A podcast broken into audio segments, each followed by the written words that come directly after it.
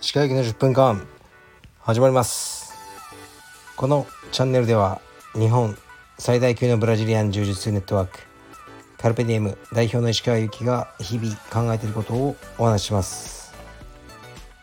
はい皆さんこんにちは。いかがお過ごしでしょうか。本日は9月の21になっちゃいました。今夜の12時を少し過ぎてしまいました。今日も僕は清澄白河にいます。今日っていうかねこの水曜日のこと言ってるんですがうん今日はね朝まず息子と娘と妻をディズニーランドに送ってきました。やつらはまたね義務教育である、えー、ね、小学校中学校を休んでディズニーランドに行っています。うんとね。いかがなもんでしょうか。今日はあの本当はね今まだあのうちにホームステイしてるジャンカルロ君いつまでいるんだこいつはっていう話ですがジャンカルロ君が行きたいとでかい図体してあのディズニーランドにでうちの家族で行こうっていうふうになってたんですがなぜかジャンカルロ君が体調不良ということでねかといってもう、ね、息子娘はもう盛り上がってるんでそのまま行きました、ね、僕は送っていくだけで、はいあのね、ああいう施設にはもう一切足を踏み入れることはありません。お金だけ出す。というシステムですね石川家は。で僕は帰ってきてえー、っと今日はね何やったのあそうプールプールで1時間ほど泳ぎましたね。40本ぐらい泳いだんですけどプールがねストレスがたまるんですよね。こうルールがよくわからない。うん。前の人を抜かしてはいけないって書いてあるので僕はそれを守ってるんですけどみんな抜いていくんですよね。遅い人を抜いて泳いでいく。じゃあこれローカルルールとルールとして OK なのかなってよくわからないですよね。僕は文章に書かれたルールを守りたいタイプなんですよね。どうなんだろう。で僕はちょっとね前にもうただ浮いてるだけのばあさんとかいるんですよね。進んでねえじゃんみたいな人がいるんですけどラッコみたいなね。でも一応こう待ってたらあの後ろからねの別のババアにね「もう早くあなた行ってよ」って言われるみたいなね。しょうがないから抜こうと思って泳いでるとなぜかそのラッコババアがあの僕が泳いでる前に出てきて「危ないわよ」って言われるとかね。すごいストレス溜まりましたね。だからもうダメだ。こんな人が多いとかダメだ。やっぱりねお金をはもっと払っていいから空いてるとこで泳ぎたいと思って検索したんですけどなかなかないですね。うーん。ないな。感じですね。これは道場も同じようなことが言えると思うんですよね。月額すごく安い道場で人がめっちゃいてもう更衣室も込み込みそれの方がいいっていう人もいれば値段倍でもうん自分のスペースが確保されてる方がいい。両方いますよね。だからいろんな道場があっていいと思うんですけど僕は後者を選んでいこうってやっぱり思ってますね道場ってね趣味だからねもう米とか電気代とかじゃないから趣味なのでうーんそこまでシビアにもうあと1,000円会費が上がったらもう大会しますっていう人はねまあいるのかないたらもうしゃあないなって僕は思っちゃいますね。で青山道場はありがたいことにメンバーさん増えてますね。念願だった300に行くんじゃないか。300になったら僕は値上げをしようってずっとあの言ってたんですよね。多分ね78年値上げってしてないんですよ青山は。でもうやるべきだなというかもうかなり利益は圧縮されてるんですね。で300人になったらあともう人が多すぎてちょっとねあのやりづらいクラスっていうのが増えてきちゃってるんですね。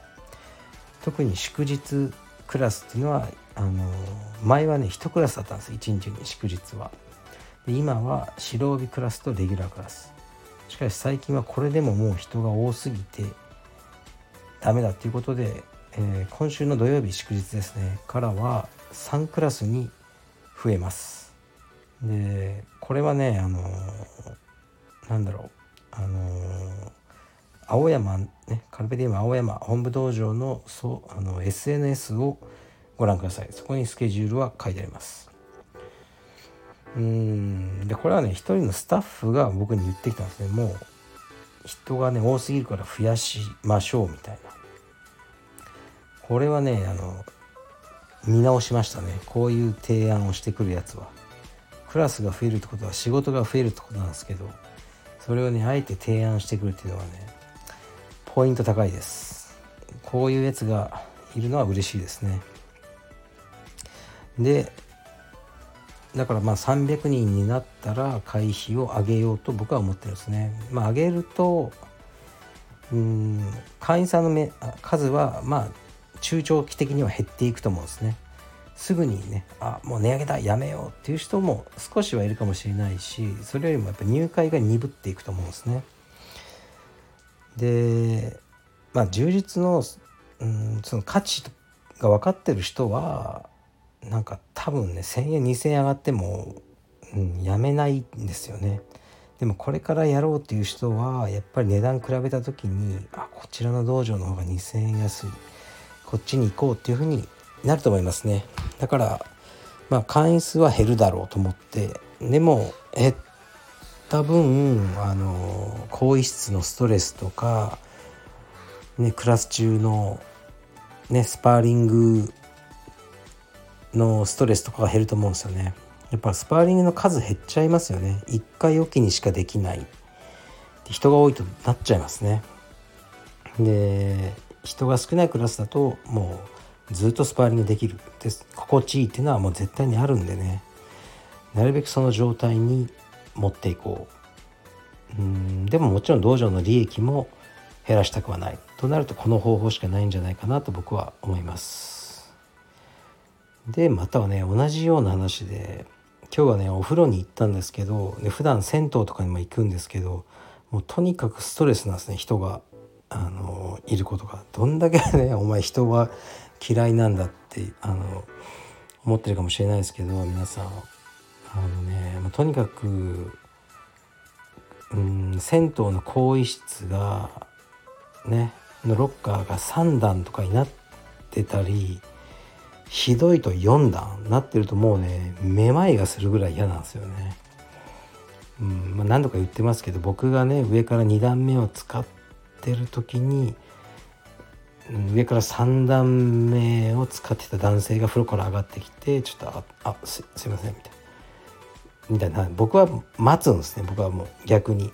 僕と同じ、えーまあ、付近のロッカーを使ってる人がいたらその人が着替え終わるまでこう後ろでね待ったりしてるんですけどうんまあみんな急いでるんでこうで困るんですよね。どうえー、どうすんの？いる場所ないじゃんってなるのがすごくねストレスなんですね。でそういうことを言ってたらあの、ね、近所の人が「ちょっと高いけど空いてる風呂あるよ」って教えてくれたんですね。両国にあるそういうお風呂の施設みたいなところで3000円ぐらいするんですよ。2900いくら。でも空いてるって言われたんで今日行ってみたんですね。うんまあ結論から言うと最高でしたね。やはり空いてましたね。2980円かな。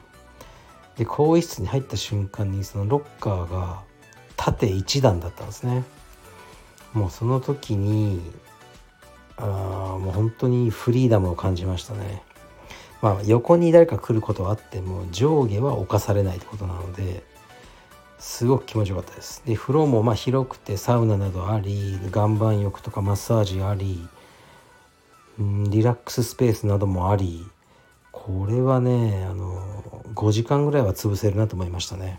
で結構長い間いました。よかったです。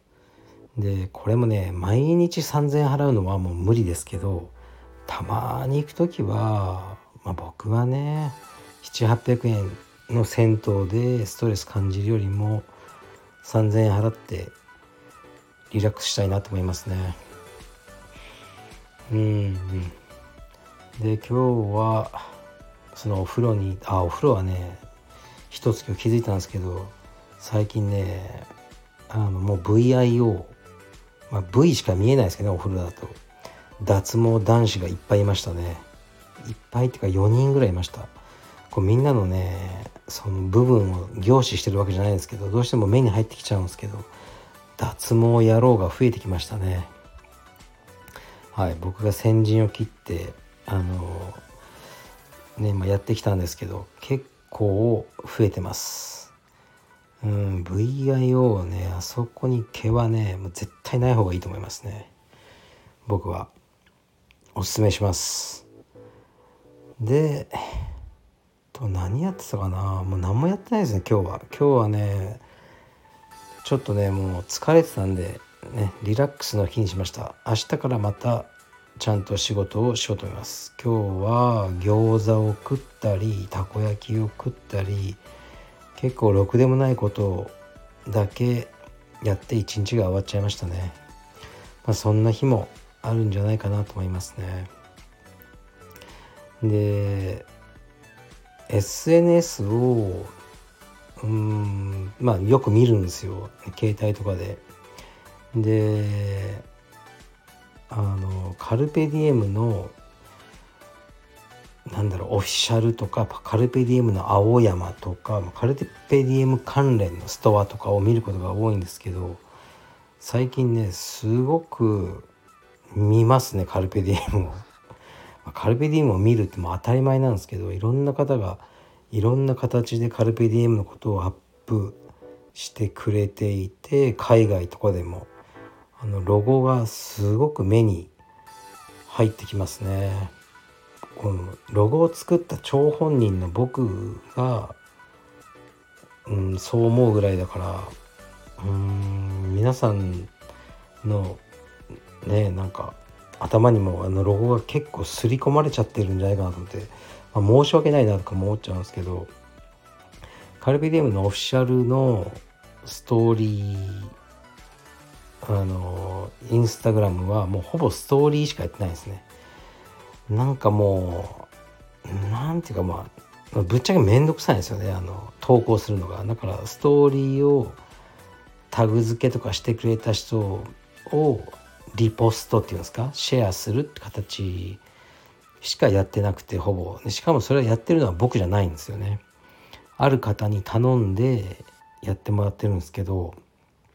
まあ僕も見るんですけどあのねこの方がねなかなかねすごいんですよね。多分これも聞いてらっしゃるから言うわけじゃないんですけど僕的にはこれちょっとシェアしてほしくないなっていう投稿もタグ付けとかされてる時あるんですね。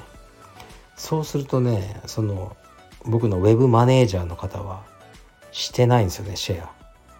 うん。でほとんどはするんですけどいやこれはちょっとしてほしくないっていうのもあるんですよ僕的には。でもこのニュアンス説明しにくいなと思ってるとそれはシェアされてないんですよねストーリーに。ちゃんと弾いてらっしゃる。そこがねあのすごいなと思いますね。いつもありがとうございます。助かってます。で今日はそう SNS ね見ててまあいつもねふんふんふんって見てるんですけど久々にね「おっていうのがあったんですけどうん全然ね本人には何も聞いてないんですけどカルペディエム、えー、三田のスタッフ石黒翔也のインスタかツイッターかなんかだと思うんですけどえー、っとねマンションを買いましたって言ってなんか契約書みたいのがこう載ってる写真があったんですよね。これはすごくないですか？道場のスタッフがマンションを買うっていうのはちょっと声出ましたね。おおって。だってまだあいつ20代ですよね。30ななってないはずですよね。20代。2 5 6かな？ちょっと分かんないですけど。でまあ結婚して子供いますが多分ね別に実家が太いとかはないと思うんですよね。うん。それだからまあ自分でね節約してコツコツとね仕事もいっぱいやってマンションを買ったんでしょうね。すごいです。おめでとうございます。なんかよく仕事してますもんね。翔也見てると普通のクラスももちろんやりつつ遠征とかも行って遠征とか行ったらしっかりノートとかにこう遠征の記録を書いてでスポンサーね試合の前はスポンサーさんを募集してでスポンサーさんになってくれた企業さんとかのことを全てごご紹介 SNS でしてで海外から選手来たらその彼らのアテンドあれ大変なんですよアテンドって海外から来たやつの。朝昼晩飯食わせてなんかもう浅草とか連れて行ってもう考えただけでもううんちょっと吐き気してくるんですけどね僕は。でそういうことやってでなんか練習会とかやってますよね。でしょしょっちゅう。でそこでやってその人たちにも「何々さんうまくなってきましたね」とかすげえコメントとかしてていやこいつ死なねえのかなって思うぐらいやっぱ仕事してますね、まあ、それぐらいやればマンションも買える。しかも東京ですよね。港区あたりに買ったのかな。すごいですね。詳しく聞いてみます今度。どうやったらそんなにお金貯まるのか。はい。おじさんはもうあの何のお金もありません。はい。